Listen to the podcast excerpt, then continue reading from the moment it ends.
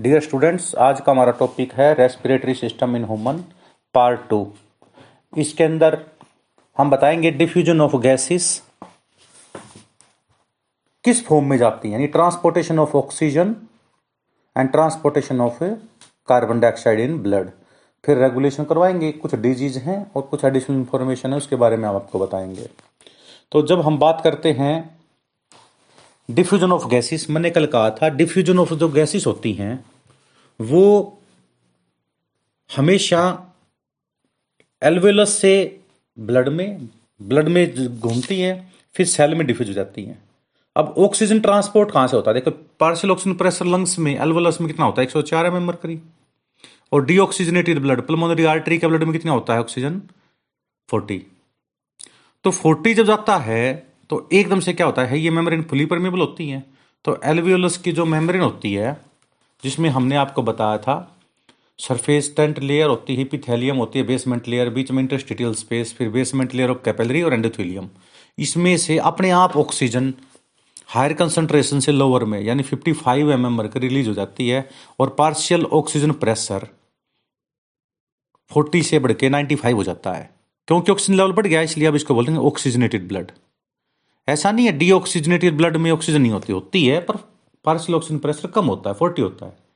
और oxygenated blood में कितना होता है? नाइन्टी फाइव कहाँ से आया फिफ्टी फाइव में? डिफ्यूज होके आया है लंग से। फिर ये नाइन्टी फाइव जो जाता है बॉडी सेल में थ्रू ब्लड ठीक है ना? तो क्या होता है? सेल के अंदर बॉडी टिश्यू के अंदर पार्शियल ऑक्सीजन प्रेशर फोर्टी होता है। इसमें जो 55 लिया था, वो यहाँ छूट जाता अपने आप। हायर कंसंट्रेशन से लोअर में। यहाँ भी डिफ्यूजन हो गया। This is called internal respiration फिर 40 बच गया, ये घूम गया।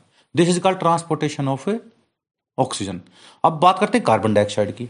सेल के अंदर कार्बन डाइऑक्साइड की कंसंट्रेशन ऑक्सीडेशन ऑफ़ फ़ूड होने की वजह से 45 फाइव एम एम मरकरी बन जाता है। और जो ऑक्सीजनेटेड ब्लड होता है, ऐसा नहीं उसमें सिर्फ़ ऑक्सीजन होती है, उसमें कार्बन डाइऑक्साइड होती है, उसका कंसेंट्रेशन कितनी होगी? फोर्टी और सेल में कितनी होती है? फोर्टी फाइव तो कहाँ से कहाँ रिलीज़ होगी कार्बन डाइऑक्साइड भाई? सेल से ब्लड में. तो ब्लड में गई तो partial pressure of carbon dioxide forty से कितना हो गया? फोर्टी फाइव क्योंकि पाँच रिलीज़ हो गया यहाँ पे डिफ्यूजन की वजह से. फिर जब ये डीऑक्सीजनेटेड ब्लड से पल्मोनरी आर्टरी से, ठीक ना? वाय लंग्स के पास गया तो लंग्स में partial carb partial pressure of carbon dioxide forty होता है। डीऑक्सीजनेटेड ब्लड में कार्बन डाइऑक्साइड का कंसंट्रेशन कितनी होती है? फोर्टी फाइव तो जो पाँच उसने लिए थे, वो पाँच यहाँ छोड़ दी वापस कितनी बन गई? फोर्टी मतलब ऑटोमेटिकली ब्लड बेहतर रहता है, और ब्लड में क्या होता है? ऑक्सीजन एड होती रहती है आरबीसी में कार्बन डाइऑक्साइड इसमें से एल्यूबुलस में निकलती रहती है। इसलिए इंस्पायरेशन एक्सपायरेशन प्रोसेस चलता रहता है। अब ये बात हम पढ़ाएँगे। ट्रांसपोर्टेशन ऑफ़ गैसेस में क्या है? किस फॉर्म में जाती है? जो ये आई तो भाई बता तो दिया। हम आपसे पूछूँ डीऑक्सीजनेटेड ब्लड में क्या ऑक्सीजन होती है? बिल्कुल होती है। कंसेंट्रेशन कितनी होगी? PO two forty. क्या ऑक्सीजनेटेड ब्लड में कार्बन डाइऑक्साइड होती है? कितनी होती है? फोर्टी। समझ में आएगी बात ये? ये याद रखनी है आपको। अब मैं बताता हूँ आपको transportation of gases in blood बहुत इंपॉर्टेंट क्वेश्चन है। फाइव मार्क्स में आता ही आता है। इसमें ज़्यादा कर पूछा जाता है ट्रांसपोर्टेशन ऑफ़ कार्बन डाइऑक्साइड। वैसे ऑक्सीजन भी पढ़ लोगे, एक बार याद हो जाएगा, कोई दिक्कत है ही नहीं। जैसे, एक आरबीसी में, देखो, पहले तो ये बताता हूँ आपको मैं, हमारे ब्लड का रंग लाल इसलिए होता है क्योंकि 600 आरबीसी होती है ना तो एक डब्ल्यूबीसी होती है। इसलिए ब्लड का रंग कैसा होता है? लाल। टोटल छह लीटर ब्लड होता है। ठीक है? जिसकी वजह से ही oxygen, carbon dioxide, food material transport होता है पूरी बॉडी में। ट्रांसपोर्ट सिस्टम में, ट्रांसपोर्टेशन में पढ़ते हैं जो सर्कुलेटरी सिस्टम इसको पंपिंग कौन करता है? हर्ट करता है। तो हर्ट एक पंपिंग मशीन है। अब एक हीमोग्लोबिन में दो अल्फ़ा चेन दो बीटा चेन चार आयरन ग्रुप होते हैं। एक अल्फ़ा चेन में 141 एमिनो एसिड एक बीटा चेन में 146 एमिनो एसिड और चार आयरन ग्रुप होते हैं। अब एक को दो से मल्टीप्लाई कर दो दो आ जाएगा। एक सौ चालीस को दो से मल्टीप्लाई कर दो दो आ जाएगा। टोटल एक हीमोग्लोबिन में पाँच सौ चौहत्तर एमिनो एसिड होते हैं, जो कि क्वार्टनरी स्ट्रक्चर में होते हैं मतलब थ्री में होते हैं, सीधी सी बात है। अब एक हीमोग्लोबिन चार ऑक्सीजन के साथ बाइंड कर सकता है। चार ऑक्सीजन के मोलिकुल के साथ बाइंड अप कर सकता है। ठीक है ना? क्योंकि एक, देखिए, एक हीमोग्लोबिन के अंदर आपको पता चार आयरन होते हैं। उल्टा बोल गया मैं थोड़ा सा। एक हीमोग्लोबिन कितने आयरन होते हैं? चार। और एक आयरन चार ऑक्सीजन के साथ बाइंड हो सकता है। ठीक है ना? तो और ज़्यादा स्टेबल कंपाउंड कौन सा होगा? देखिए, ये बन सकता है एफ़ ई ओ एट पर ऐसा स्टेबल नहीं होता। F E O two F E O four ऐसे कंपाउंड ये स्टेबल दिखाई देते हैं। मतलब जे मेल डाल तो आप चार मोबाइल सकते हो, पर ज़्यादा स्टेबिलिटी कम नज़र आएगी आपको। जब एक डाल लोगे तो ये कंपाउंड बन जाते हैं। एक ऑक्सी हिमोग्लोबिन के नाम से बोलते हैं इसको एच बी ओ टू मान लीजिए तो मैं आपको कहूँ एच बी ओ टू एक कहूँ एच बी ओ फोर एक कहूँ एच बी ओ एट ज़्यादा स्टेबल कौन सा लगता है आपको? Easily H B O two या H B four O four तो ये तो ऑक्सी हिमोग्लोबिन बोलते हैं इसको, ठीक ना? अब ले जाने को तो आप सौ किलो वज़न उठा के ले जा सकते हो, पर ईजी कब रहोगे? जब दस पंद्रह किलो तक ले जाओ। तो यही बात होती है यहाँ पे भी। तो जो हीमोग्लोबिन है ना, उसका काम होता है ऑक्सीजन के साथ बाइंड अप कर जाना। नेक्स्ट देखिए, ये एल्वियोलस तक, यदि हम बात करें एल्वियोलस इसमें लेसिथिन प्रोटीन होता है तो क्या करता है, इसको पिछड़ नहीं देता। स्ट्रक्चरल और फंक्शनल ऑफ़ लंग्स क्या है? एल्वियोलस है। किडनी में क्या होता है? नेफ्रॉन ब्रेन में क्या होता है? न्यूरॉन्स ठीक है? अब देखिए, सबसे पहले एक से तीन परसेंट ऑक्सीजन तो प्लाज्मा की फॉर्म में जाते हैं। ब्लड में क्या होता है? प्लाज्मा तो वो डिजोल्व हो जाती है ऑक्सीजन पानी में भी होती है प्लाज्मा में भी होती है। क्योंकि प्लाज्मा में नाइन्टी नाइन परसेंट क्या होता है? वाटर ही तो होता है। तो प्लाज्मा की फॉर्म में एक से तीन परसेंट ऑक्सीजन डिजोल्व फॉर्म में हो जाती है। फिर जैसे ही टिश्यू के पास सेल बॉडी सेल के पास जाएँगे कैपिलरी के पास capillary is the site where exchange of gases takes place तो अपने आप प्लाज्मा अलग टूट जाता है ऑक्सीजन अलग टूट जाती है। और ऑक्सीजन किसमें आ गई? बॉडी टिश्यू में आ गई। बॉडी सेल में आ गई। ठीक है? अब बचेगी कितनी? Seven ninety seven to ninety nine percent main तो यही है। अब क्या होता है? आपको पता है, हमारी आरबीसी में न्यूक्लियस नहीं होता। शुरू में तो न्यूक्लियस होता है, फिर न्यूक्लियस में से क्या हो जाता है? रेटिकुलेट से जाती है जब आरबीसी बनती हैं। ठीक ना? और आरबीसी बनती कहाँ है? बोन मैरो में बनती है। हीमोपोइटिक ऑर्गन है वो। तो जब उसमें न्यूक्लियस होता है ना तो उसमें एक एंजाइम बनता है कार्बोनिक एनहाइड्रेज आरबीसी में जब न्यूक्लियस होता है तो वो न्यूक्लियस जिंक की प्रेजेंस में कार्बोनिक एनहाइड्रेज नाम का एंजाइम बनाता है। वो कार्बोनिक एनहाइड्रेज एच टू और सीओ टू मिला के H two CO three carbonic acid बनाता है। क्या बनाता है? जो हम आगे डिस्कस करेंगे ट्रांसपोर्टेशन ऑफ़ कार्बन डाइऑक्साइड में। पर उससे पहले ये समझ लो कि हीमोग्लोबिन ऑक्सीजन के साथ मिलकर ऑक्सी हीमोग्लोबिन नाम का कंपाउंड बनाता है। कौन सा कंपाउंड बनाता है? ऑक्सी हीमोग्लोबिन अब क्या होता है, जैसे ही यहाँ सेल के पास आए तो हीमोग्लोबिन अलग टूट गया और ऑक्सीजन अलग टूट गया। अब ऑक्सीजन इसमें चला गया, क्योंकि यहाँ पे हाई कंसेंट्रेशन थी, यहाँ पे क्या थी? लो कंसेंट्रेशन यहाँ पे पार्शियल प्रेशर कितना था? 95 था। इसमें कितना होता? पीओ टू फोर्टी तो कितना रिलीज़ हो गया? पिचपन, जो बताया था मैंने डिफ्यूजन ऑफ़ गैसेस तो मतलब क्या है? यहाँ देखिए, जब यहाँ पे कार्बन डाइऑक्साइड ज़्यादा ना बॉडी सेल के अंदर तो वो किसको अट्रैक्ट करेगी? ऑक्सीजन को अट्रैक्ट करेगी। समझ में आएगी बात ये?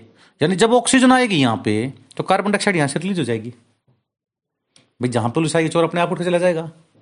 जब चोर उठ के जाने लगा, इसका मतलब क्या हो रहा है? कि कोई ना कोई पुलिस वाले आए हैं वहाँ पे, यही तो काम है। ऑक्सीजन हीमोग्लोबिन के साथ बॉन्ड बन गया ऑक्सी हीमोग्लोबिन बन गया।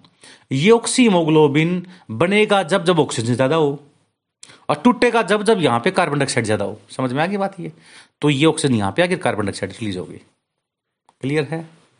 तो इसको वैसे बताऊँगा बोर इफ़ेक्ट और हेल्डन इफ़ेक्ट बोलते हैं। एक दूसरे का पोजिट है बिल्कुल ये। वो मैं आगे समझा दूँगा आपको। तो ये ऑक्सी हीमोग्लोबिन बन जाता है। ऑक्सी हीमोग्लोबिन जब बनता है तो जो हमारी आर्टरी होती है, उनका कलर रेडिश होता है। और जो वीन होती है, उनका कलर ब्लूश होता है, क्योंकि उसमें कार्बन डाइऑक्साइड ज़्यादा होती है। ठीक है? अब यहाँ देखिए, ये ऑक्सीजन इसमें आ गई अब यहाँ पे क्या हुआ? Oxidation of food cellular respiration हो गया। तो इसमें से क्या रिलीज़ हो गया? कार्बन डाइऑक्साइड यानी ऑक्सीजन तो ट्रांसपोर्ट होती दो फॉर्म में। एक से तीन परसेंट तो प्लाज्मा की फॉर्म में, सतानवे से निन्यानवे परसेंट है। ऑक्सी हीमोग्लोबिन की फॉर्म में। इसमें एक छोटा सा हम टॉपिक और पढ़ते हैं इसी टॉपिक के अंदर। P fifty rule oxygen dissociation curve ठीक है ना? जो कि हम थोड़ी देर बाद डिस्कस करेंगे। अब आता है कार्बन डाइऑक्साइड ट्रांसपोर्ट कैसे होती है? कार्बन डाइऑक्साइड सात परसेंट तो जाती है प्लाज्मा की फॉर्म में। किसकी फॉर्म में? प्लाज्मा, यानी सोलुबल की फॉर्म में। H two O plus CO two क्या बन गया? ये H two O C two इकट्ठे रहेंगे प्लाज्मा की फॉर्म में और सीओ टू यहाँ से रिलीज़ हो जाएगी। अब आती है, तेईस परसेंट जाती है कार्ब एमिनो हीमोग्लोबिन की फॉर्म में। किसकी फॉर्म में? कार्ब एमिनो हीमोग्लोबिन की फॉर्म में। कैसे? एच जब एक एच आयन प्रोटोन हीमोग्लोबिन के साथ मिल जाएगा, इसको बोलते हैं एसिड हीमोग्लोबिन एसिड का बोलते हैं जब एच आयन प्रेजेंट हो, और एच आयन किसके साथ जुड़ गई हीमोग्लोबिन के साथ. तो इसको बोलेंगे एसिड हीमोग्लोबिन सिंपल हीमोग्लोबिन क्या होता है? एच बी और एच एच भी जुड़ जाए तो क्या बोलेंगे? एसिड हीमोग्लोबिन अब ध्यान से सुनो. ये एसिड हीमोग्लोबिन जो कार्बन डाइऑक्साइड रिलीज़ हुई थी, उसके साथ बॉन्ड बढ़ा देता है। इस बॉन्ड का नाम होता है H H B C O two इसको बोलते हैं कार्ब एमिनो हीमोग्लोबिन। क्या नाम होता है इसका? Carbamino haemoglobin. जो कार्ब एमिनो हीमोग्लोबिन ना, ठीक है ना? अब क्या हो जाता है, जैसे ही ये पल्मोनरी आर्टरी में जाएगा लंग्स के पास पहुँचेंगे ना तो एसिड हीमोग्लोबिन में टूट जाएगा और सीओ टू में। सीओ टू तो चली गई किसमें एल्वलस में। और बच गया एसिड हीमोग्लोबिन अब एच आयन अलग टूट जाएगा हीमोग्लोबिन अलग टूट जाएगा। ये एच आयन हमारे ब्लड में फ्रीली घूमते रहते हैं। यदि हम कोई बेस लेते हैं बेस खा लिया हमने कोई तो उसको न्यूट्रलाइज करता है क्योंकि हमारा ब्लड एक बफर सिस्टम का काम करता है। हमारे ब्लड की पीएच सात पॉइंट चार है। और देखो कोल्ड ड्रिंक की पीएच कितनी है?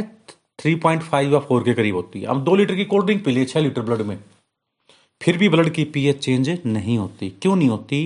क्योंकि हमारे ब्लड में कुछ बाइकार्बोनेट आयन, कुछ हाइड्रोजन आयन पड़े रहते हैं। यदि हम थोड़ा बहुत एसिड बेस ऊपर खा भी लेते हैं ना तो हमारा ब्लड उसको न्यूट्रलाइज कर देता है। उसको हमारे ब्लड की पीएच को चेंज नहीं होने देता। इसलिए हमारा ब्लड एक बफर सिस्टम का काम करता है। बफर सिस्टम का मतलब कांस्टेंट पीएच का काम करता है। सात परसेंट तो जाता है प्लाज्मा की फॉर्म में, तेईस परसेंट जाता है कार्ब एमिनो हीमोग्लोबिन की फॉर्म में।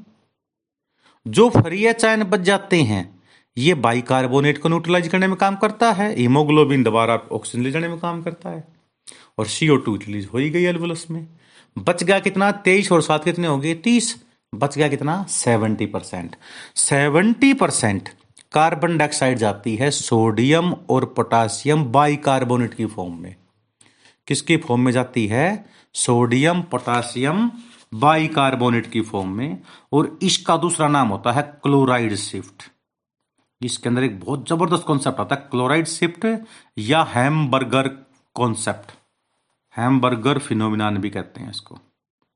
ये समझ लो, बिल्कुल कोई दिक्कत नहीं आएगी आपको। ये पूरा एक ब्लड वेसल है। क्या ये? ब्लड वेसल्स इस ब्लड वेसल्स में क्या होते हैं? ब्लड घूम रहा है। ब्लड में क्या होती है? एक आरबीसी होती है। और आरबीसी में आपको पता है नो न्यूक्लियस इसमें न्यूक्लियस प्रेजेंट नहीं होता। एक स्टेज आती है रेटिकुलेट स्टेज कौन सी स्टेज रेटिकुलेट इस स्टेज में न्यूक्लियस गायब हो जाता है। क्योंकि उस टाइम न्यूक्लियस था इसमें। नहीं तो ज़िंदा कैसे रहेगी चल बिना न्यूक्लियस के। आरबीसी में ना को माइटोकॉन्ड्रिया होता है, इसमें एनोरोबिक रेस्पिरेशन होता है। अब मैं पूछूँ एक आरबीसी में एक ग्लूकोज से कितने एटीपी मिलेंगे? दो ही मिलेंगे। क्योंकि एनोरोबिक में भी दो ही मिलते हैं, क्योंकि माइटोकॉन्ड्रिया प्रेजेंट नहीं होता। अब एच देखो सीओ जब इसमें आती है ब्लड में तो एच टू आरबीसी में होता है, ब्लड में भी एच होता है। तो H two O plus CO two मिलकर कार्बोनिक एनहाइड्रेज इंजाइम के प्रेजेंस में in presence of zinc by ये कार्बोनिक एसिड बन जाता है H two C O three cold drink में क्या होता है? कार्बोनिक एसिड तो होता है ना। अब ये कार्बोनिक एसिड टूट जाता है प्रोटोन में और बाई कार्बोनेट आयन में। एच आयन में और H C O three minus इसको बोलते हैं बाई कार्बोनेट आयन अब इसमें क्या हो जाता है? ऐसे टूट के आरबीसी में बायो कार्बोनेट की कंसेंट्रेशन क्या हो जाती है? ज़्यादा हो जाती है। तो ये बाई कार्बोनेट आरबीसी से बाहर आ जाता है। बाई कार्बोनेट आयन बाहर चला गया। इसका मतलब नेगेटिव चार्ज बाहर आ गया। तो अंदर नेगेटिव चार्ज की कमी होगी। तो उसको कंपनसेट करने के लिए जो हम नमक खाते हैं ना, उस नमक में क्या होता है? सोडियम क्लोराइड पोटासियम क्लोराइड यही होते हैं। तो ये हमेशा आयोनिक फॉर्म में होता है। This is ionic compound ionic compound क्या होते हैं? जिसमें आयन की फॉर्म में रहता हो। तो इसमें एन अलग होता है सी अलग होता है पोटासियम अलग होता है क्लोराइड अलग होता है। जितने बाइकार्बोनेट बाहर आते ना, उतने ही क्लोराइड आयन अंदर चले जाते हैं। जितने बाइकार्बोनेट बाहर आते हैं ना, जितने बाइकार्बोनेट बाहर आते हैं, उतने ही क्लोराइड आयन अंदर चले जाते हैं। इस शिफ्ट का नाम क्या होता है? Chloride shift. क्या नाम होता है इसका? दोबारा सुन लो। आरबीसी में एच टू और सीओ टू मिलकर एच टू सीओ थ्री बनाते हैं। कौन सा एंजाइम काम करता है? ये कार्बोनिक एनहाइड्रेज किसकी प्रेजेंस में काम करता है? जिंक की प्रेजेंस में काम करता है। H two C O three बन गया। ये टूट गया एच आई एन में और बाई कार्बोनेट में। अब जितने बाई कार्बोनेट बाहर आएँगे, उतना ही क्लोराइड अंदर जाएगा उसको न्यूट्रलाइज करने के लिए, उसके इफ़ेक्ट को कंपनसेट करने के लिए। उसका नाम होता है क्लोराइड शिफ्ट हैमबर्गर फिनोमिनन कहते हैं। बर्गर फिनोमिनन नहीं, हैमबर्गर याद रख लेना। ठीक है? अब जो ये बाई कार्बोनेट बाहर आए थे ना तो जो नमक के अंदर सोडियम और पोटाशियम जो बच गए थे, ये उनके साथ बोन बना देता है। सोडियम बाई कार्बोनेट बन गया और पोटाशियम बाई कार्बोनेट बन गया। क्या बन गया? सोडियम बाई कार्बोनेट और दूसरा कौन सा बन गया? पोटासियम बाई कार्बोनेट तो ये बाई कार्बोनेट भी ऐसे ही प्रेजेंट रहते हैं। यदि हमने कोई एसिड ज़्यादा पी लिया कोल्ड ड्रिंक ज़्यादा पी ली तो बाई कार्बोनेट क्या करेंगे? उसके साथ बाइंडर बना के और हमारे ब्लड को पीएच को चेंज नहीं होने दे रहे इसलिए हमारा ब्लड एक बफर सिस्टम का भी काम करता है। समझ में आ गई? और ये सोडियम और पोटासियम बाई कार्बोनेट सत्तर परसेंट कार्बन डाइऑक्साइड जो होती है, वो ट्रांसपोर्ट की जाती है। किसके द्वारा?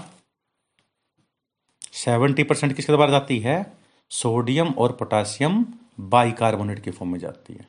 और ये बाइकार्बोनेट किसमें टूटेंगे वापस में? पोटासियम अलग टूट जाएँगे एच टू में अलग टूट जाएँगे और सी ओ टू में अलग टूट जाएँगे। एच टू में अलग टूट जाएँगे और सी ओ टू में अलग। तो ये सी ओ टू वापिस इसमें चली जाएगी। एच टू ब्लड में रहता है। पोटासियम सोडियम, आयन फ्रीली घूमते रहते हैं। समझ में आ गई बात ये? तो ये आपको पता है ऑक्सीजन ट्रांसपोर्टेशन कैसे हुई? कार्बन डाइऑक्साइड ट्रांसपोर्टेशन कैसे हुई? अब इसमें दो तीन बातें होती हैं। आपको याद क्या करनी होती हैं? एक तो देखो ये जो पॉइंट बीच बीच में लिख रखे ना, जैसे हीमोग्लोबिन ऑक्सीजन साथ में मिलकर क्या बना दिया? H B O two H B O four भी दिखा सकते हो आप, कोई फ़र्क नहीं पड़ता। एच बी ओ एट भी दिखा दो, पर मोस्ट स्टेबल कंपाउंड बनता है एच बी ओ टू ये जैसे इसके पास जाएगा, ये वापिस टूट जाएगा किसमें एच बी में और ओ टू में। ऑक्सीजन यहाँ पहुँच गई। यहाँ पे एक बात बताता हूँ आपको। ये नॉर्मल पर्सन जिसमें पंद्रह ग्राम हीमोग्लोबिन होता है, बच्चे में बाईस तेईस होता है, हमारे अंदर तेरह चौदह होता है प्लस बारह प्लस माइनस टू बोलते हैं, एक दो बढ़ भी सकता है, एक दो घट भी सकता है। जो इससे कम होता है तो उसको एनीमिक पेशेंट कहते हैं, खून की कमी बोलते हैं उसको। उसको फोलिक एसिड की टैबलेट दी जाती है आयरन की टैबलेट दी जाती है मल्टीविटामिन की टेबलेट दी जाती है क्योंकि अनिमिया ना हो, खून की कमी ना हो। तो एक पंद्रह ग्राम हीमोग्लोबिन होता है per hundred M of blood सौ एम ऑफ़ ब्लड जो होता है ना भाई हंड्रेड एम ब्लड में पंद्रह ग्राम क्या हो गया? हीमोग्लोबिन एक gram haemoglobin one point three four M of oxygen ले जा सकता है। क्या क्या एक gram haemoglobin 1.34 L of oxygen ले जा सकता है। यानी हीमोग्लोबिन अपने से ज़्यादा अपने से सवा गुना ज़्यादा लगभग कह, कह दो। एक पॉइंट तीन चार एम एल ऑक्सीजन ले जा सकता है। इसलिए सौ एम ऑफ़ ब्लड जो होगा देखो एक हीमोग्लोबिन एक पॉइंट तीन चार सौ एम ब्लड में पंद्रह ग्राम होता है तो पंद्रह को वो एक पॉइंट तीन चार से मल्टीप्लाई कर दे तो लगभग उन्नीस पॉइंट चार आ जाएगा। कैसे आया है ये? एक पॉइंट तीन चार को पंद्रह से मल्टीप्लाई कर दो। कितना उतरा जाएगा भाई? Nineteen point four nineteen point four ना बोल के हम क्या कह देते हैं? लगभग बीस एम एल ऑफ़ ऑक्सीजन यानी लगभग सौ M L of the blood जो होती है ना हंड्रेड एम एल ब्लड होता है, लगभग बीस एम एल ऑक्सीजन ले जा सकता है। ठीक है ना? अब क्या होता है? देखो ध्यान से, पर नॉर्मली ले जा सकता है, पर hundred M L of blood जो होता है, पाँच एम एल ऑक्सीजन ले जाता है। ले जा सकता है अलग चीज़ होती है। मान लीजिए बैंक मैनेजर आपको कहते आज, आज तेरी छूट है जितने पैसे ले जा ले जा। वैसे तेरी कमर में दर्द रहेगा कोई ज़्यादा वज़न नहीं उठाती है ना? पर उस टाइम तू मन माना अपना तेरा वज़न साठ किलो है तो सत्तर किलो उठा ले घर घर तक। और दो दो हज़ार के नोट हो तो ज़्यादा है टूट जाने कमर मंजूर पर घर ने कर ले का नहीं ज़रूरी और तेरे को ये कहते मैनेजर ये बीस किलो की कुर्सी है एक काम करना यहाँ से ले जाकर चौक पे खड़ी कर देना। कहीं नहीं जी कमर में डॉक्टर मना कर रखा वज़न उठाने से। तो डिपेंड करे ना उसी तरह सो M L of the blood जो होता है बीस एम एल ऑक्सीजन ले जा सकता है। पर नॉर्मली होता कितना उसमें? Five M L of oxygen कितना हो जाता है भाई? यानी नॉर्मल कंडीशन में पाँच M L of oxygen is transported to tissue by hundred M L of blood जा कितना सकता है? बीस। आ सकता है। औकात बीस की है। पर ले जा कितना रहा है? जैसे आपका है पढ़ तो आप चार भी चैप्टर सकते हो पर आप आधा पढ़ते नहीं जा सकते तुम्हारे को। डिपेंड करता ना वही तो स्टेमिना इंक्रीज करना है। अब देखो ध्यान से, जब एक्सरसाइज करते हैं हम, जब एक्सरसाइज करते हैं तो लगभग पंद्रह एमएल ऑक्सीजन जा सकती है। ठीक ना? हंड्रेड एम ऑफ़ ब्लड से। देखिए, मैंने बताया था नॉर्मल कितने होती है ऑक्सीजन ब्लड में? Five M L hundred ML blood में। ले जा सकते हैं जो, जा कितनी शक्ति है मैक्सिमम बीस। पर जब एक्सरसाइज करते हैं तो कितने तक पहुँच जाती है वो? पंद्रह एम तक पहुँच जाती है। उसी तरह hundred M of blood four M L of carbon dioxide ले जा सकता है। Four M L of carbon dioxide ठीक है ना? Hundred M L of blood कितना लिखा था? पाँच एम एल ऑक्सीजन ले गया था नॉर्मली कंडीशन में। और ले जा कितनी सकता है? बीस एम एल। सकता है बीस, ले जाता है पाँच। इसे घटा दो। Hundred M L of blood carbon dioxide कितने ले जाता है? चार एम एल। पता लग गया? ये दो दो चीज़ याद रखना। अब एक बात बताता हूँ मैं छोटी सी कहानी सुनो तुम। याद हो जाएगा ज़िंदगी भर टॉपिक आपको। मान लीजिए सौ घर हैं किसी कॉलोनी के अंदर। पहले पुराने जमाने में गुरुकुल पद्धति हुआ करती। गुरुकुल में क्या हुआ करता? सब बच्चों को रखा करते। ज़्यादातर मतलब मेल छात्र ही होते थे उसमें। एक तो देखे दो तीन चीज़ें समझो। हर एक बच्चे को यूनिफॉर्म के ऊपर न जाते स्कूल में, ताकि टीचर्स भेदभाव ना कर पाए कि ये अमीर का बच्चा है, ये गरीब का बच्चा है, ये किस धर्म का है। इसलिए यूनिफॉर्म समान दी जाती है, ताकि टीचर की नज़रों में सारे बराबर हो। दूसरा आपने देखा हुआ रामायण के अंदर, महाभारत के अंदर भी कुछ भी देखे पुरानी चीज़ों में सबको ना एक सिंपल से कपड़े, जो मतलब ज़्यादातर भिक्षुक के रूप में सिखाया करते, क्योंकि इंटरेक्शन ज़्यादा हुआ करती। अब आदमी को नहीं को ना किसी को प्यार से बोलो तो उसको समझ में नहीं आएगी। तो वो क्या किया करते, आश्रम दूसरे राज्यों में हुआ करते, वहाँ पर उनको छोड़ दिया करते। अब वो ना अपने बाल बाल खटा के ताकि उनको वेशभूषा से ये ना पता लगे कि वो राजा का लड़का है या गरीब का बच्चा है, वो भिक्षुक बना के उनको, उनका गुरु जी का दिया था, जाओ भिक्षा मांग के लेके आओ। तो वो भिक्षा मांगने के लिए थोड़ी ना कहेंगे, हो प्लीज़ मुझे खाना दीजिए। वो कुछ ना कुछ गाना गाएँगे, कुछ ना कुछ बोल चाल ऐसी दिखाएँगे, कुछ ना कुछ मतलब इंटरेक्शंस अपनी आवाज़ के अंदर एक बोलने की उनको कला डेवलप करने के लिए थी। जितना प्यार से बोलेगा, भिक्षा उसी को मिलेगी। अब तुम्हारे घर पे अगर कोई गाड़ी दे लेके जाएगा, कुछ पिटके ही जाएगा, वो कुछ लेके जाएगा, और जो प्यार से बोलेगा तो हो सकता है आप उसको खाना भी दे दो। तो इंट्रैक्शन सिखाने के लिए प्रैक्टिकल तौर पे वो इसलिए किया जाता था। अब भी स्कूलों में ये पद्धति है जिसमें सभी की यूनिफॉर्म सेम लगाई जाती है। चाहे वो कार से आया है, चाहे साइकिल से आया, चाहे पैदल आया है, कोई मतलब नहीं होता उन टीचर्स को। और जो टीचर ऐसा करता है, वो भेदभाव भी करता है, गलत है। ठीक है ना? तो उनको ये सिखाने के लिए था कि टीचर की नज़र में सारे बराबर हों। सबको बराबर ज्ञान दे। ऐसा नहीं है, प्रधानमंत्री का इसको ज़्यादा ज्ञान नॉलेज दे दिया। ये लेबर क्लास का इसको मना कर दिया नहीं पढ़ाता मैं तेरे को। ठीक है ना? तो अपने मतलब लेवल सभी को समान लेवल मानने के लिए क्या करते हैं अब मान लीजिए सौ घर हैं। ठीक है ना? और ये हरेक बच्चे को मतलब उनको ये शो करो और ये कह है कि आपने जो भी आपके घर आएगा ना, आपने दान देना ही देना है। ज़्यादा कम दे सकते हो देना ज़रूर पड़ेगा। तो कोई बात नहीं। अब क्या होता है? पच्चीस घर एक, पच्चीस एक पच्चीस एक पच्चीस एक। चार, पच्चीस पच्चीस घर के चार पार्ट हो गए। अब क्या है? बच्चों को कह दिया अभी सौ रुपये इकट्ठे करके लेके आने हैं। बच्चे जब पहले पच्चीस घर में गए ना, A block, B block, C block, D block, चार ब्लॉक हो गए। हर एक ब्लॉक में पच्चीस घर हैं। जब पहले ब्लॉक में बच्चे गए, पहले पच्चीस घरों में गए तो उनको पचास रुपए मिल गए। सौ से ज़्यादा नहीं लाने अब बाकी पचहत्तर घरों में जाएँगे, फिर कितने मिलेंगे? पचास रुपए। तो बच्चों ने हिसाब लगाया, भाई इन पच्चीस घरों में जाते हैं, हम एक घंटे में कर लगा देते हैं, पचास रुपए बन जाते हैं। और इन पचहत्तर घरों में जाते हैं तो शाम तक जाके पाँच छह बज जाते हैं, तब जाके पचास रुपए मिलते हैं। तो बच्चों ने हिसाब लगाया, बच्चों ने क्या कर दिया? भाई ये काम करते हैं, इन्हीं घर में दोबारा चले जाते हैं, पहले पच्चीस में, क्योंकि दे तो गई।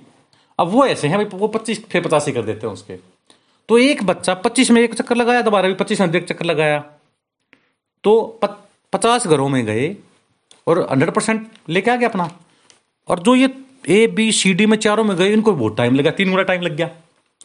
तो हमारी बॉडी भी ऐसा ही करती है। जब हम हिल एरिया पे जाते हैं ना, वहाँ पे ऑक्सीजन प्रेशर घट जाता है। जैसे माउंट एवरेस्ट पे गए हम। नीलकंठ पे चले गए ठीक है ना? केटू कंचनजंगा पे चले गए सियाचिन पे चले गए ठीक है ना? कमालू ये क्या नाम है? हम्म, कमालू नहीं मकालू पर्वत जो होते हैं ठीक है? नामचा पर्वत हो गए वहाँ चले गए। वहाँ पे ऑक्सीजन लेवल क्या हो जाता है? घट जाता है। तिब्बत में चले गए ऑक्सीजन लेवल घट गया। तो क्या होता है जो हमारी स्टोमक के पीछे जो हमारी स्टोमक नहीं होती इस स्टोमक के पीछे सप्लीन होता है। सप्लीन को ग्रेवयार्ड कहते हैं कब्रिस्तान कहते हैं क्योंकि R B C W B C यहीं पे आके मरती हैं। इसको ब्लड बैंक भी बोलते हैं। सप्लीन का दूसरा नाम क्या होता है? Blood bank. जब हम हिल एरिया में जाते हैं ना, वहाँ पे ऑक्सीजन प्रेशर घट जाता है। तो बॉडी क्या कर देती है? सप्लीन को आदेश देती है सप्लीन, अपने अंदर जो तो आरबीसी स्टोर कर रहा है, वो निकाल दे। तो हमारा हीमोग्लोबिन मान लीजिए, पहाड़ पर जाने से पहले दस था। जैसे हम हिल एरिया पर गए, दो दिन के अंदर हीमोग्लोबिन हो गया, हमारा अठारह। इसलिए ऊपर जाने के बाद हार्ट अटैक आ जाता है, क्योंकि ब्लड हमारा क्या बन जाता है? विस्कस बन जाता है, क्योंकि हार्ट को ज़्यादा काम करना पड़ता है। इसलिए अटैक आने के चांस मैक्सिमम बन जाते हैं। नंबर दो फ़ायदा क्या होता क्यों इसलिए? क्योंकि वहाँ पे हरेक आरबीसी थोड़ी थोड़ी भी ऑक्सीजन लेके आएगी ना। एक तो आरबीसी कम है। ठीक है ना? अब मान लीजिए आपके घर बाहर को ट्रक आगे खड़ा हो गया फ्रूट का और उन्होंने आवाज़ लगाई भाई घर में से कोई भी आएगा आप फ्रूट ले जाओ। अब मान लीजिए वो आदमी एक परिवार में एक किलो दे के जाता हो फ्रूट जब तो एक ही बंदा जाएगा। तू लिया भाई एक, एक किलो देना है उन्होंने तो।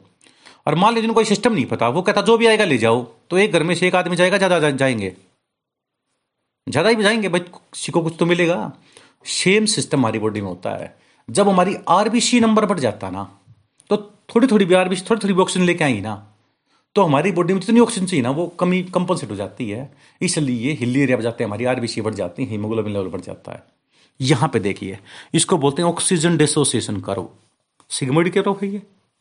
ये ऑक्सीजन डिसोसिएशन करो, में आप देखें कि परसेंटेज ऑफ़ सेचुरेशन एक साइड में ले लिया और पार्शियल प्रेशर ऑफ़ ऑक्सीजन दूसरी साइड में ले लिया। कि जब पार्शियल प्रेशर ऑफ़ ऑक्सीजन 25 है, कितना है? 25 तो परसेंटेज ऑफ़ सेचुरेशन कितना हो गया? 50 यानी 50 परसेंट सेचुरेशन आ गया।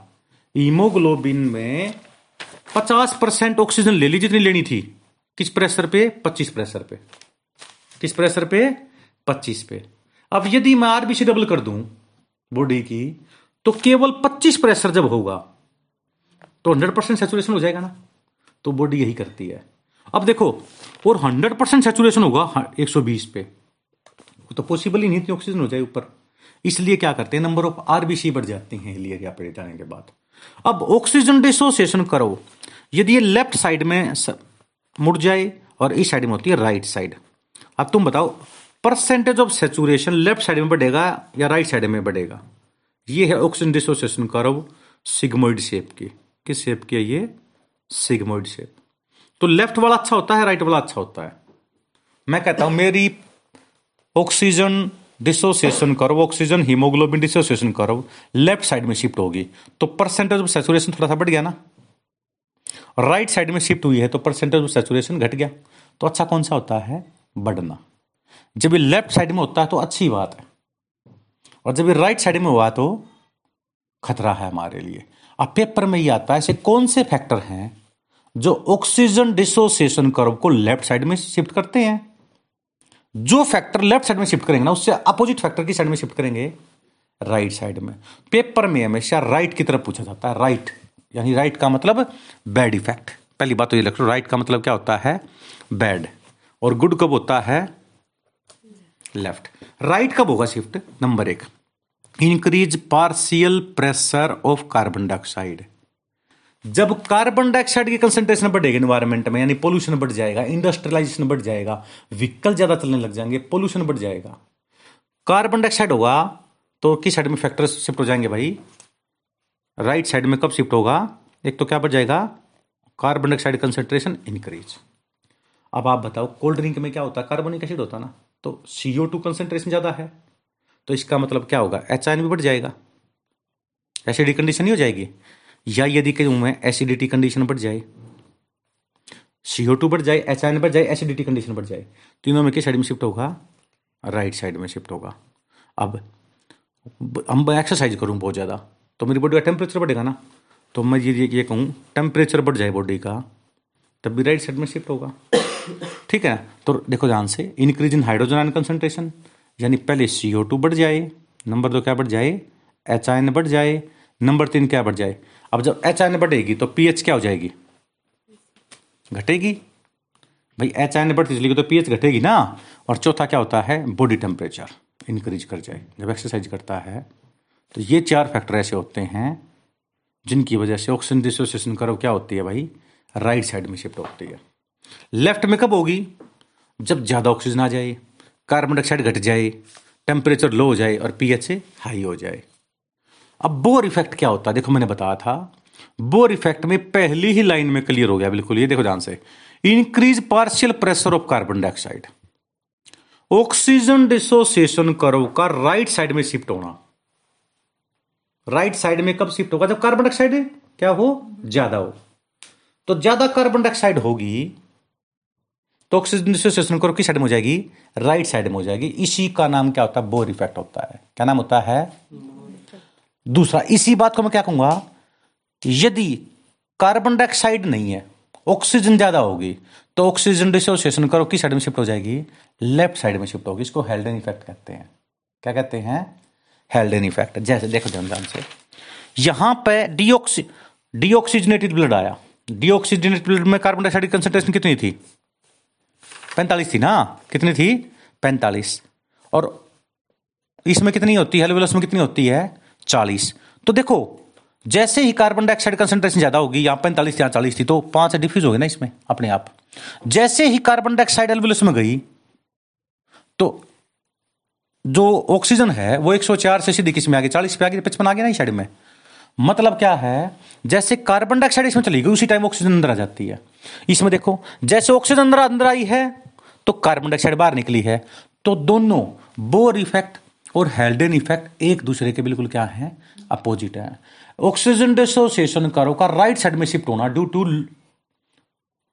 concentration of carbon dioxide increase जन oxygen dissociation curve shift towards the right this is called Bohr effect और सीओ टू कंसंट्रेशन घट जाए तो oxygen dissociation curve left side में बढ़ जाती है, यानी परसेंटेज ऑफ़ सेचुरेशन बढ़ जाता है, जिसको हम कहते हैं हेल्डेन इफ़ेक्ट क्या कहते हैं?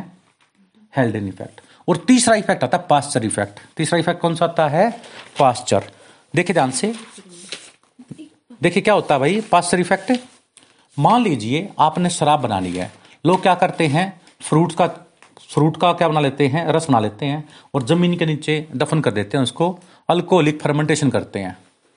ठीक है ना? तो दो चार महीने तक टंकी को दवाई रखते हैं तो क्या बन जाता है? कुछ समय बाद उसमें अल्कोहल बन जाता है और कार्बन डाइऑक्साइड गैस बन जाती है। उसको अल्कोहलिक फर्मेंटेशन कहते हैं। एक आदमी ने तो क्या किया? जनवरी में गन्ने का रस ये जोए का पानी, जो जो वगैरह नहीं होती, जो बारले और क्या नाम है, बहुत सारे अंगूर वगैरह क्रश करके, जूस बना के रख दिया। एक ने क्या किया? उसके बराबर में सोचा, मैं भी अल्कोहल बनाऊँगा। उसने भी रख दिया। और वो हर दो दिन बाद टंकी खोल के देख लेता।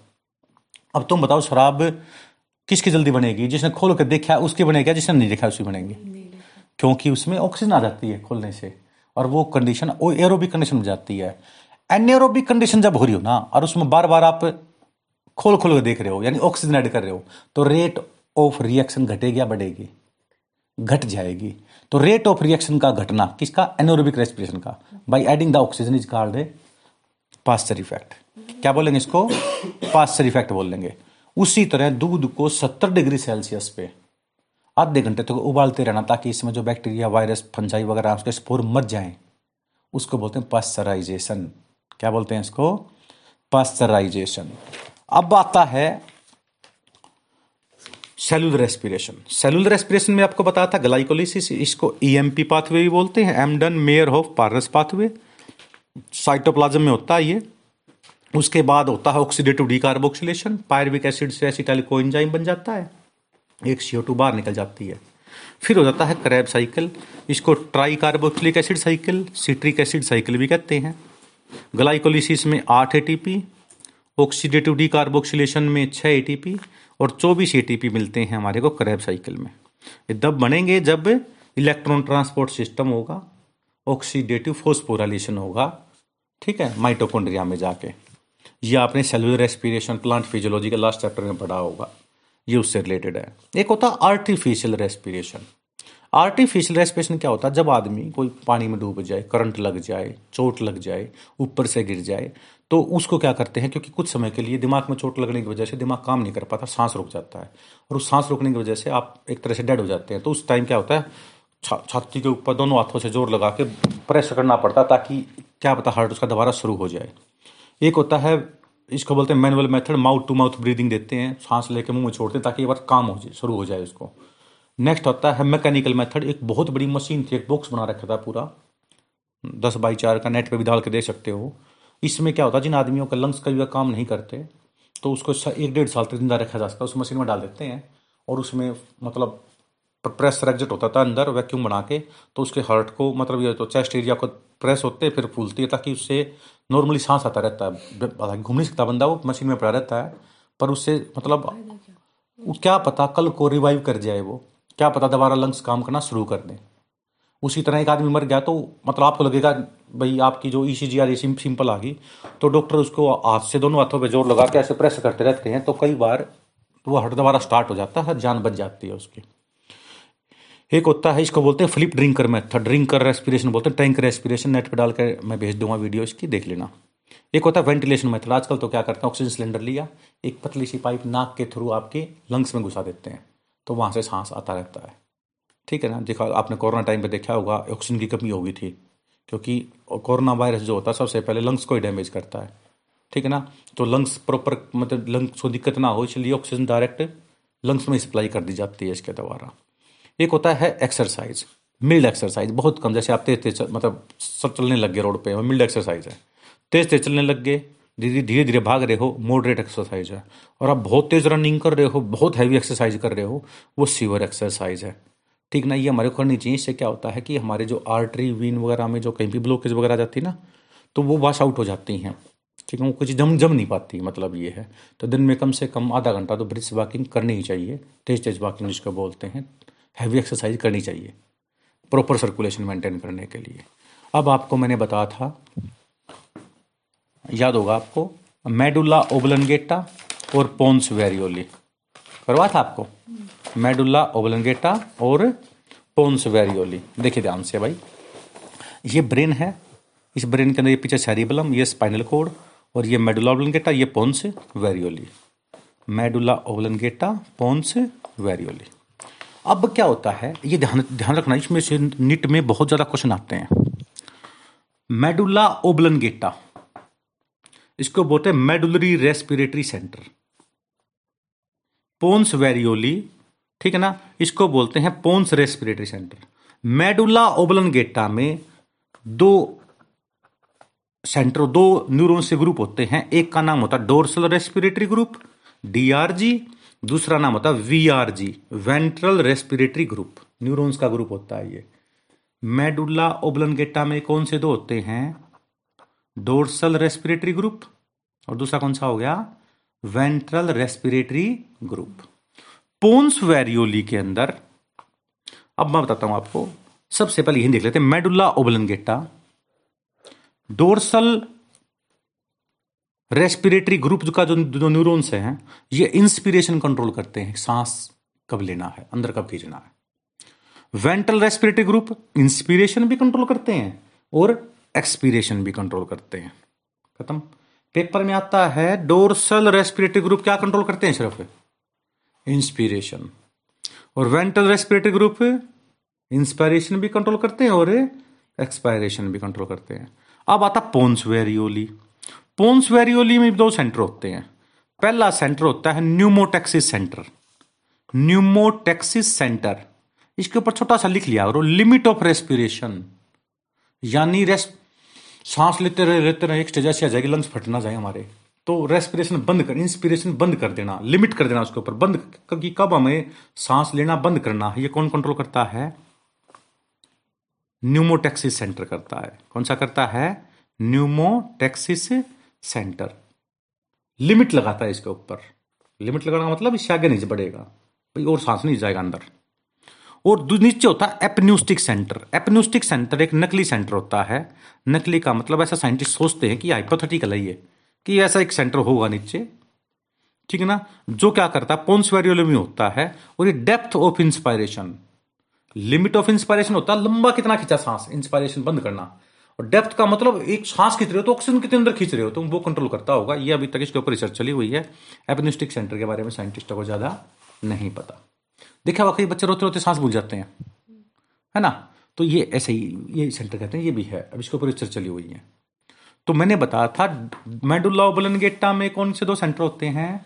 डोर्सल रेस्पिरेटरी ग्रुप जो इंस्पायरेशन को कंट्रोल करता है वेंटल रेस्पिरेटरी ग्रुप जो इंस्पायरेशन और एक्सपायरेशन दोनों को कंट्रोल करता है। Pneumotaxic limit of respiration apneustic centre depth of inspiration और लास्ट में आता है केमिकल अब केमिकल में बताता हूँ आपको मैं। आपको पता है ये हर्ट है। अब इस हर्ट में से क्या होता है? ठीक है, इस हर्ट में से ये यहाँ पे ये मेन सिस्टमिक आर्क गई। मेन अरोटा बोलते हैं इसको। ये मेन अरोटा में से तीन ब्रांच बन गई। एक ब्रांच तो चली गई दिमाग में, एक चली गई हाथों में, एक चली गई चेस्ट में, और एक नीचे मुड़ गई, वो दोनों पैरों में चली गई आगे जाके। ठीक है? यहाँ पे जो इसको बोलते हैं, देखिए ध्यान से main systemic arch main aorta ये सुपरियर साइड में चली गई, ये इंफीरियर जो सुपरियर गई ना पहले तो जहाँ पे ये सी शेप की बन गई ना, जो करो बन गई, ठीक है ना, यहाँ पे ऑर्क्टिक बॉडीज होती हैं, कुछ न्यूरॉन्स की स्पेशल एंडिंग होती है यहाँ पे, इसको ऑर्क्टिक बॉडीज कहते हैं, ध्यान रखना बात को। क्या नाम होता है? ऑर्क्टिक बॉडी अब दसवीं क्रेनियलरों का नाम क्या होता है? वेगस। नाइन्थ क्रेनियल का नाम क्या होता है? ग्लोसो फेरेंजियल और लास्ट की बात यह होती है, नौवीं से बारहवीं सारी क्रेनियल नर्व किससे निकलती हैं? मैंने बताया था T D M P M ये बताया था ना? तो किससे निकलती है? मेडुला ओबलनगेटा से निकलती हैं। किससे निकलती हैं? Medulla oblongata. देखिए, पहली करेनियल लोब निकलती है किससे? टेम्पोरल लोब से। दूसरी निकलती है डाइनन सेपलोन से। है ना? और बाकी दो निकलती हैं मिड ब्रेन से। है ना? और यदि नौ से बारह निकलती है मेडुला ओबलनगेटा से, और पाँच से आठ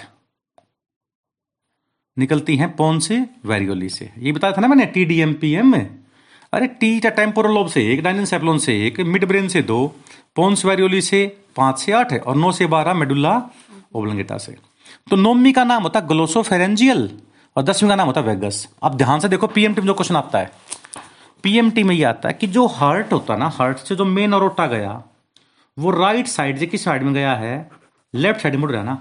इसलिए जब हार्ट अटैक होता है ना तो लेफ़्ट साइड हमारा काम करना बंद कर देता है, हमारा हाथ सुन पड़ जाता है लेफ़्ट जो जो ये होता है ना रेप्टाइल्स होते हैं, ठीक है ना? जो बर्ड्स होते हैं बर्ड्स में वो पहले राइट साइड में दर्द होगा। हमारे में किस साइड में दर्द होगा? लेफ़्ट साइड में। रेप्टाइल्स में दोनों साइड में, क्योंकि उसमें दोनों सिस्टमिक आर्क होते हैं। लेफ़्ट भी होती है और राइट भी होती है। नंबर दो, मेन सिस्टमिक आर्क में यहाँ पे कुछ न्यूरॉन सेंसर लगे होते हैं। इसका नाम होता है ऑर्क्टिक बॉडीज। क्या नाम होता है? Aortic bodies. ऑर्क्टिक ये न्यू देखते हैं भाई, जो ब्लड आया ना ऑक्सीजनेटेड ब्लड आया है पंप हो गए, उसमें कार्बन डाइऑक्साइड ज़्यादा तो नहीं है। यदि उसमें 40 से ज़्यादा कार्बन डाइऑक्साइड है, उन्हें कितनी चाहिए थी मैक्सिमम 40 यदि 40 से ज़्यादा है तो वेगस नरो सिग्नल देगी किसको? मेडुला ओबलनगेटा को। देखो, ये वेगस नरो गई। किसके पास चली गई? मेडुला ओबलनगेटा के पास। और न्यू कहेगी, भाई, मेडुला ओबलनगेटा, जो खून जा रहा है ना पूरी बॉडी में, उसमें पार्शियल ऑक्सीजन प्रेशर होना चाहिए। पार्शियल कार्बन डाइऑक्साइड प्रेशर होना चाहिए, चालीस। प्योर ब्लड है, और इसका है पैंतालीस। इसलिए प्योर ब्लड कौन है? ये पूरा ऑक्सीजन नहीं हो रहा, इसलिए सांस ज़्यादा बढ़ा ले। सांस बढ़ा ले, लंबी लंबी सांस ले, ताकि उतना ही हार्ट पंप करे और ज़्यादा ऑक्सीजन उसमें ऐड कर जाए। या सांस लंबे लंबे ले, या जहाँ पे पोल्यूशन नहीं है तो कोई ऐसी जगह भाग ले जहाँ प्रॉपर सांस आ जाए। तो मतलब समझ मारी होगी ओरेक्टिक बॉडीज न्यूरॉन्स की मॉडिफाइड स्ट्रक्चर होती हैं, जो वेगस नर्व के थ्रू सिग्नल भेजती है मेडुला ओबलन गेटा में। और मेडुला ओबलन गेटा के अंदर डोर्सल रेस्पिरेटरी ग्रुप को सिग्नल जाएगा इंस्पिरेशन बढ़ा दे भाई, यानी लंबा सांस ले। और वेंट्रल रेस्पिरेटरी ग्रुप के पास जाएगा, वो इंस्पायरेशन बढ़ाएगा और एक्सपायरेशन भी जल्दी जल्दी करेगा ताकि ऑक्सीजन लेवल पैंतालीस से वापिस कितना आ जाए? चालीस आ जाए। मतलब सही मायने में कौन सी गैस इसको ऑर्टिक आर्टिज जो ऑर्टिक बॉडीज होती हैं, इसको एक्टिवेट करती है? ऑक्सीजन या कार्बन डाइऑक्साइड सीओ टू करती है, क्योंकि कार्बन डाइऑक्साइड जब बढ़ेगी ना, जब सिग्नल भेजेंगी भेजेंगे उसी तरह इसकी भी आगे जाके ब्रांच बन जाती है फिर। वहाँ पे जो न्यूरॉन्स की एंडिंग होंगी ना लाइक ऑर्टिक आर्चिज इसका नाम होता है कैरोटिड बॉडी। पहले का नाम ऑर्टिक बॉडीज हो गया। और ऑर्टिक बॉडी ऊपर जाने के बाद और सेंसरी बन गई। इसका नाम क्या हो गया? Carotid body. जो कैरोटिड बॉडी है ना, वो ग्लोसोफेरेंजियल नर्व होती है, नाइन्थ। वो उसके थ्रू सिग्नल देती है कि जी, अब भी नहीं सुधरा जी, पीछे से दिक्कत आ रही थी, अब भी दिक्कत आ रही है। कार्बन डाइऑक्साइड ज़्यादा है। इसलिए या तो सांस बढ़ाओ या हार्ट बीट बढ़ा दो। पंपिंग ज़्यादा होगी ताकि ज़्यादा घूमेगा तो ज़्यादा ऑक्सीजन मिल पाएगी। तो मतलब मैं कहूँ ऑर्टिक बॉडीज तो किसको एक्टिवेट करती हैं? वेगस नरव को। और वेगस नरव कहाँ से निकलती है? मैंने बताया था लास्ट की नौ से बारह की कहाँ से निकलती है? मेडुला ओबलंगेटा से। अब ऊपर जाने के बाद क्या बनेगी भाई? कैरोटिड बॉडी ये तो कौन सी थी? ऑर्टिक बॉडी और उनसे ऊपर वाली कौन सी है? Carotid body A B C D पहले ए आता ना? फिर सी आता है। बी के बाद बी से ब्रांच बन गई फिर सी आ गया। देखो ए से आर्कटिक बॉडी फिर बी बी का मतलब ब्रांच बन गई। ब्रांच आगे क्या आ गया? कैरोटिड बॉडी कैरोटिड बॉडी किसको जाएगी? ये भी मेडुलम ओबलंगेटा को कहेंगी। किसके through ninth cranial nerve glossopharyngeal के थ्रू इसने किसके थ्रू कही थी? वेगस के थ्रू अब पेपर में आता है आर्कटिक बॉडीज सिग्नल किसको भेजती हैं? मेडुला ओबलंगेटा को भेजती हैं। किस नर्व के थ्रू भेजती हैं? वेगस के थ्रू कौन सी? Aortic bodies. कैरोटिड बॉडी कहाँ होती हैं? आर्कटिक बॉडी से ब्रांच बन गई। ब्रांच में जो स्ट्रक्चर बन गया, क्या बोलेंगे इसको? Carotid body. Carotid body signal किसके थ्रू भेजती हैं? ग्लोसोफेरेंजियल किसके पास है? मेडुला। और मेडुला ओब्लंगेटा के पास दो चीज़ें होती हैं। क्या क्या dorsal respiratory group ventral respiratory group. जो कि इंस्पिरेशन और इंस्पिरेशन एक्सप्रेस दोनों को चेंज कर देती हैं। इससे हमारी हार्ट बीट मतलब कितनी बार सांस लेना है, क्योंकि हम चौदह से सोलह, सत्रह बार सांस लेते हैं, उससे कई बार सांस लेवल लेकर बढ़ जाता है। अब छोटी छोटी बातें हैं इसमें। देखिए ध्यान से, नंबर एक ब्रोंकाल अस्थमा देखिए भाई प्लीज़ सबसे पहला होता है, जब एक होता है माउंटेन सिकनेस मान लीजिए हम हिल एरिया पे गए बार बार घूम रहे हैं तो हमारे जो कान में लेब मेम्ब्रेनस लेब्रियंथ होता है ना इंटरनल ईयर उसमें जो हेयर होते हैं, वो बार बार रोटेशन चेंज करें तो हमें चक्कर आ जाता है कई बार। और वहाँ ऑक्सीजन लेवल कम होता है तो उसकी वजह से क्या होता है? डाइजेस्टिव सिस्टम पे क्या प्रभाव पड़ेगा? हमारी भूख भाग जाती है। नोशिया का मतलब होता है चक्कर आ जाना और कई बार वो मीटिंग भी हो जाती है। आपने देखा लेरिया हो जाते हैं ना तो उनकी आदत नहीं होती। वो गर्दन तीन लंबी बार निकालते रहते हैं वो। जो बराबर में जाएगा, उसी के ऊपर कर देंगे काम। दूसरा होता है रेस्पिरेटरी सिस्टम ठीक है ना? सांस आने में प्रॉब्लम हो जाएगी, दम घुटने लग ऐसा लगेगा सफोकेशन सी हो गई है। तीसरा तो नर्वस सिस्टम आप चक्कर भी आ सकते हैं इरिटेबिलिटी हो जाएगा डिप्रेशन में चले जाओगे हेड एक सिर में दर्द भी हो जाएगा, जब तक आप कोल्ड ड्रिंक नहीं पियोगे, जब तक बात बनेगी नहीं, है ना? तो डिपेंड करता है, क्योंकि जो पहली बार जाते हैं जो वहीं रहते हैं, उनको तो कोई दिक्कत है ही नहीं। अब सबसे पहला होता है अस्थमा। अस्थमा एक बीमारी होती है भाई। देखिए, सबसे पहले तो मैं बताता हूँ, एक होता है हे फीवर हे फीवर का मतलब क्या होता है? जैसे आप मान लीजिए झाड़ू देते हो सुबह सुबह। तो कोई आदमी को छींकानी शुरू हो जाती हैं। आँखों में पानी आना शुरू हो जाता है, नाकों में छींकानी, मुँह लाल हो जाता है। तो ये जो ना, हे फीवर बोलते हैं इसको। एलर्जी होती है, एलर्जन, वो केमिकल जो बॉडी में एलर्जी कोज करे, एलर्जन बोलते हैं। ये एक तरह की मतलब इरिटेशन प्रोड्यूस करते हैं। तो हमें इसके क्या करते हैं? जो ये गोली होती है ना इसकी सिट्रीजिन की लियो सिट्रीजिन की गोली देते हैं हम इसको एविल की गोली। उसके बाद जो बात आती है फिर आती अस्थमा। जो ये ट्रैकिया ट्रैकिया के बाद प्राइमरी ब्रोंकी प्राइमरी ब्रोंकी के बाद सेकेंडरी ब्रोंकी, सेकेंडरी के बाद ट्रसरी ब्रोंकी और ब्रोंक्यूल्स बन जाते हैं सत्रह से तेईस बार डिवाइड होकर और आखिर में जाके एलिवेलोस बन जाता है। इनमें पानी भर जाता है शुक्र जाते हैं थोड़े से ये। तो हमें सांस लेने प्रॉब्लम हो जाती है और अस्थमा का पेशेंट मर भी सकता है। इसलिए मैंने बताया था अस्थमा के केस में आपको इन यूज़ करना पड़ता है, एस्थलीन। बता रहा हूँ आपको। डॉक्टर की सलाह ले सकते हैं। वैसे तो कईयों को शूट करता है कईयों को नहीं करता। एस्थलीन इनहेलर होता है। पर इमरजेंसी हो रखी है तो ड्यूलिन ले लो, क्योंकि एस्थलीन आता है, सौ एक रुपये का ड्यूलिन आता है, तीन सौ चार सौ रुपये का। ये होता है, इसमें कंसनट्रेशन ज़्यादा होती है। ये इमरजेंसी में दो लो, पूरा हिलाओ, और पूरी पूरी जो इसकी गैस है ना, वो अंदर जाने दो। ताकि वो अंदर जैसे जैसे जाएगी ना ट्रैकिया में primary bronchi secondary bronchi tertiary bronchi bronchioles तो वहाँ पे खोल देगी उसको, और वो क्या कर डायलेट कर देगी तो इससे सांस आना आसान हो जाता है हमारे को। हाँ ठीक है ना? उसके बाद तब तक बॉडी कवर कर लेती है। फिर उसके बाद सुबह शाम तीन चार दिन तक एस्थलीन के नलर लेने पड़ते हैं। नेक्स्ट आता है, एक टैबलेट भी आती है थियो एस्थलीन पर इस टाइम पे डॉक्टर स्टीरोड भी यूज़ कर लेते हैं, वैसे लेने चाहिए कभी भी।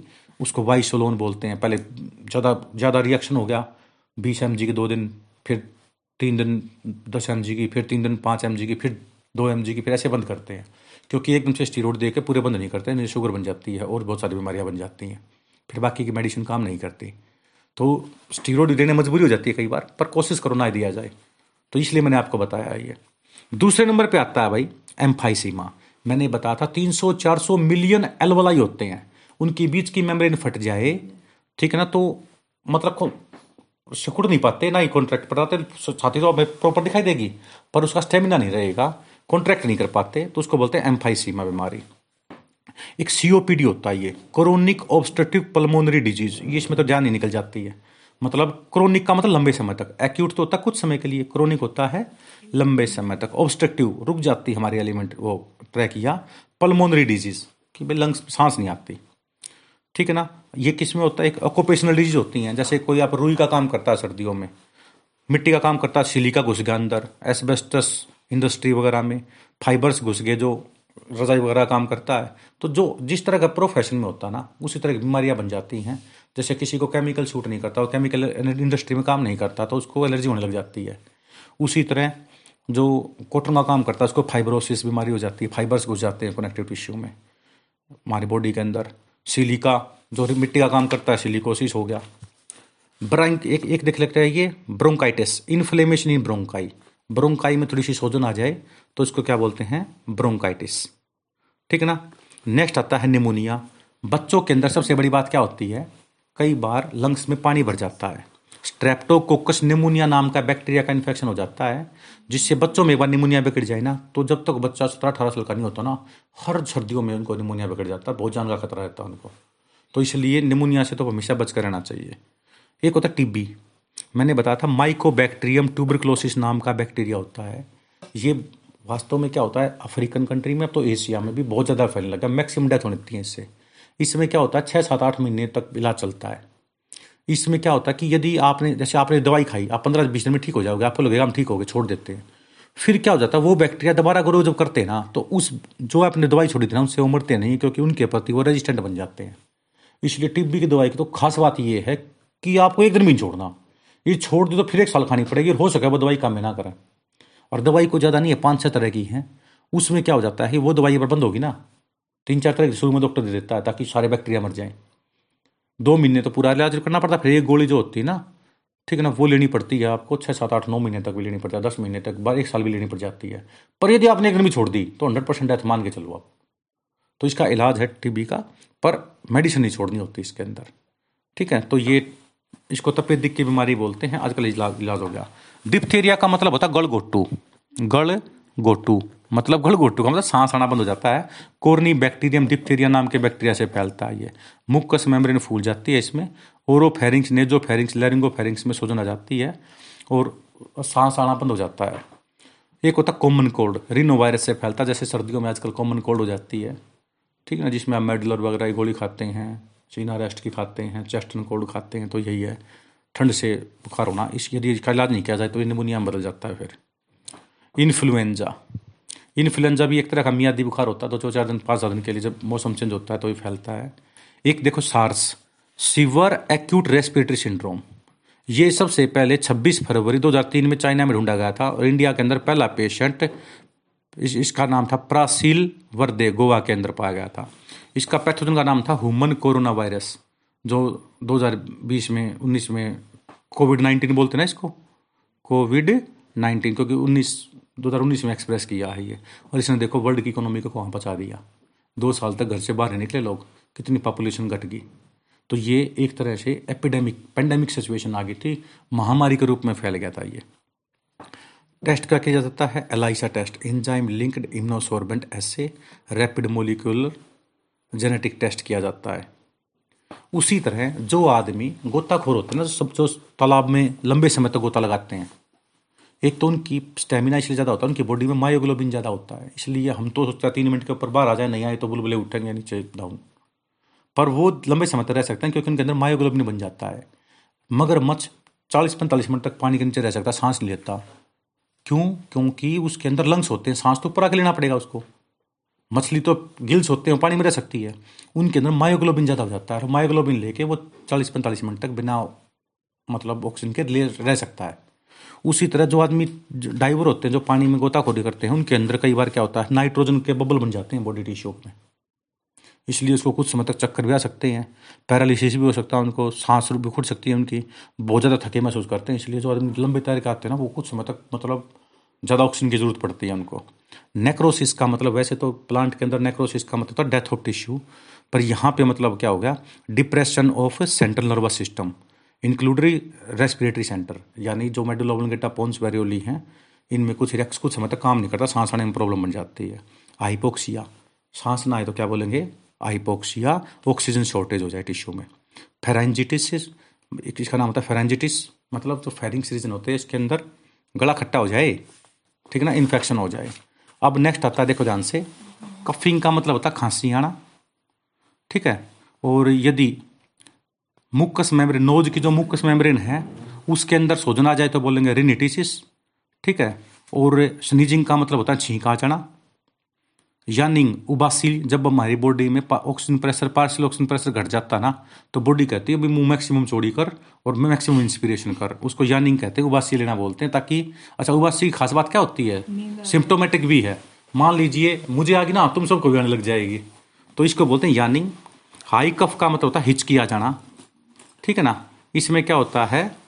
इरिटेशन ऑफ़ सेंसरी नर्व होती है डाइजेस्टिव ट्रैक की जिसकी वजह से हिचकी आनी शुरू हो जाती है हमारे को। एस्पायरेशन ठीक है ना? इसमें क्या होता है? द एक्ट ऑफ़ ब्रीथिंग यानी खासकर क्या होता है? ब्रीथिंग इन ठीक है ना? और क्या होता है इसके अंदर? स्नोरिंग क्या होता है स्नोरिंग स्नोरिंग का मतलब क्या होता है? खराटे मारना। ठीक है? उसमें वोकल कोर्ड्स जो होती हैं तो मतलब वाइब्रेट एक जो अवला रीजन होता है, ये वाइब्रेट करने लग जाता है तो आप खुश हो जाता हो, पड़ोसी भी नहीं सो पाते। एक होता है यूपीनिया नॉर्मल ब्रीथिंग हाइपर का मतलब ज़्यादा बार सांस आए। और हाइपो का मतलब सांस कम बार ले। एपनिया का मतलब सांस आए नहीं किसी को। कोई किसी आदमी को डेथ कब घोषित करते हैं? जब वो सांस ही नहीं ले पाता, वो हाथ लगा के देखते हैं उसके नाक के आगे कि यदि सांस नहीं छोड़ रहा तो वो समझ लो दूसरे लोक में पहुँच चुका है। ऑर्थोपिनिया का मतलब जब आदमी बैठा हुआ था, सांस ले ले लिट लेटने के बाद उसको सांस ना आए। उसको बोलते हैं ऑर्थोपिनिया एनोक्सिया का मतलब absence of oxygen inspired gas ठीक है, जो आपने गैस ली है, उसके अंदर ऑक्सीजन नहीं हो ठीक है ना उस कंडीशन का नाम क्या होता है? एनोक्सिया और डिस्पिनिया का मतलब difficulty in breathing difficulty in breathing अब जो चार मेम्ब्रेन होती है ना एमनियोन कोरियोन योग से कोलेंटोइस जो योग सेक होती है ना वो रेस्पिरेटरी ऑर्गन होता है एम्ब्रियो के अंदर. किसके अंदर? एम्ब्रियो के अंदर. अब देखिए लंग्स सबसे पहले किसमें डेवलप हुए थे भाई? बोनीफिस में डेवलप हुए थे और एंडोड्रम से बनते हैं ये. एक जो जो कुछ ये क्या नाम था, मोलुस्का था, उसके अंदर टेनिडियम, टेनिडिया डेवलप हो गया था, वो गिल्स की मोडी मतलब बाद में गिल्स बन गए थे। तो गिल्स का ही स्ट्रक्चर का नाम टेनिडियम होता है कुछ मोलुस्का के अंदर।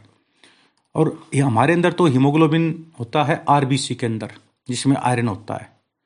हीमोसाइनिन, हीमोग्लोबिन में तो आयरन होता है, हीमोसाइनिन में कॉपर होता है भाई। और ये होता है पारान, झिंगा मछली नहीं होती जो अर्थ्रोपोडा के अंदर, पाइला। स्नेल बोलते हैं मोलुस्का के अंदर। उनमें हीमोसाइनिन होता है और उसमें कॉपर कंटेनिंग पिगमेंट होता है। हीमो एरिथ्रिन इसमें भी आयरन होता है और ये जो पिगमेंट है, ये कुछ एक एनेलिडा में पाया जाता है। पोलीचिटिया, ओलिगोचिटिया हाइरोडीनिया पोलीचिटिया में होता है, नीरिस, उसके अंदर पाया जाता है ये। क्लोरोक्यूनिन में भी आयरन होता है, ठीक है ना? और ये एनेलिडा, कुछ एक एनेलिडा होते हैं, उसमें पाया जाता है। वेनेडियम वेनेडियम पाया जाता है, यूरोकोडेटा, हार्डमानिया के अंदर पाया जाता है वेनेडियम ब्लड में। तो वेनेडियम पाया जाता है हर्डमानिया में, हीमोसाइनिन पाया जाता है पारान के अंदर पाइला में, हीमोग्लोबिन हमारे अंदर होता है। और जब हम मैक्सिमम इंस्पायरेशन करते हैं ना, सांस हमने अंदर लिया तो हमारे लंग्स के ऊपर कुछ न्यूरोन सेल अटैच होती हैं। जो नहीं देखते हैं वो कितनी फैल चुके हैं वो। ज़्यादा फैलते सिग्नल दिमाग में भेजते हैं जब इंस्पायरेशन बंद करो, एक्सपायरेशन शुरू कर दो, नहीं तो लंग्स फट जाएँगे। ठीक है ना, उसको बोलते हैं हैरिंग, ब्रियर, इन्फ्लेम, ये, इन्फ्लेशन रिफ्लेक्स एक्शन। ठीक है? और जो हमारी ओल फैक्ट्री मेम्ब्रेन होती है, इसका नाम होता है सेक्नीडिनियर मेम्ब्रेन और डायफ्राम की आर्टरी का नाम फेरिंग आर्टरी विन का नाम फेरिंग विन और मसल्स का नाम फेरिंग मसल्स बोलते हैं। और जो नेजल कोंचिया होते हैं सुपरियर मिडल और इन्फीरियर जो इन सरफेस एरिया इंक्रीज करते हैं, ठंडी हवा को गर्म करते हैं। स्विम ब्लैडर फ्लैट फ़िश के अंदर नहीं पाई जाती फ्लैट फ़िश हालाँकि बोनी फ़िश पाई जाती हैं। बोनी फ़िश को बोलते हैं हम। ठीक है? अब बंद कमरे के अंदर मान लीजिए तो आप शादी में गए। ठीक है ना? किसी ने कह दिया भाई पैसे उठाना आपने। एक तो पाँच पाँच के सिक्के फेंक दिए दो दो हज़ार के नोट। किसको उठाओगे? दो दो हज़ार वाले को। ठीक है। क्यों? भाई उठाने ही है तो कम से कम अच्छा नाम तो करे। पाँच पाँच के सिक्के तुम पाँच सौ इकट्ठे कर लोगे। रेपुटेशन का भी सवाल हो गया। दो दो हज़ार में रेपुटेशन नहीं आएगी क्या? उसमें थोड़ी मदी होगा कुछ। बात ही वही है। अब क्या होता है? देखो ध्यान से बंद कमरे में हमने एक अंगीठी लगा ली कोयले की तो मैं बताता हूँ आपको जो जो हमारा हीमोग्लोबिन है ना वो ऑक्सीजन के साथ बाइंड अप करता है ना उससे 200 गुना ज़्यादा बाइंड अप होता है कार्बन डाइऑक्साइड के साथ ध्यान से सुनो। 200 गुना ज़्यादा होता है कार्बन डाइऑक्साइड और 2000 गुना ज़्यादा होता है कार्बन मोनोऑक्साइड के साथ।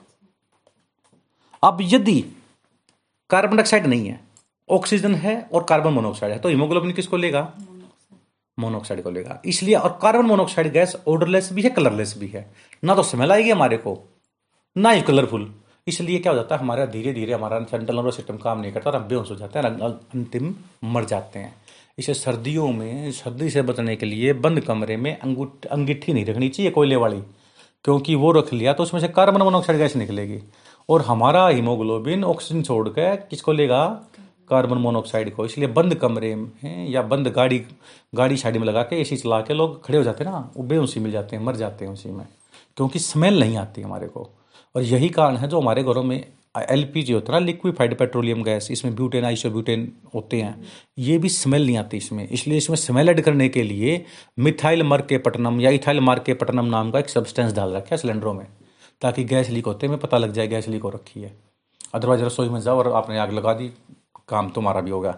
तो इसलिए यहाँ पे सोच समझ के, क्योंकि ब्यूटेन आइसो ब्यूटेन के अंदर स्मेल नहीं होती, ताकि स्मेल आ जाए, इसलिए मिथाइल मरकेपटनम नाम का सब्सटेंस डाला जाता है। ठीक है ना? तो उसी तरह कार्बन मोनोऑक्साइड गैस में हमारे सांस हीमोग्लोबिन के साथ जुड़ के कार्बेमिनो हीमोग्लोबिन जो बना देती है ना पिगमेंट वो हो जाता है। इसकी वजह से क्या हो गया? हम बेहोश होके मर जाते हैं। इसको कार्बन मोनोऑक्साइड गैस पॉइजनिंग कहते हैं भाई। और जो ये होते हैं, घड़ियाल, मगरमच्छ, पानी में आधा आधे घंटे तक कैसे रह पाते हैं? क्योंकि इनके बॉडी के अंदर मायोग्लोबिन होता है। मायोग्लोबिन एक ऐसा कंपाउंड है जो हीमोग्लोबिन से भी ऑक्सीजन ले जा सकता है अंदर। ठीक है? Thank you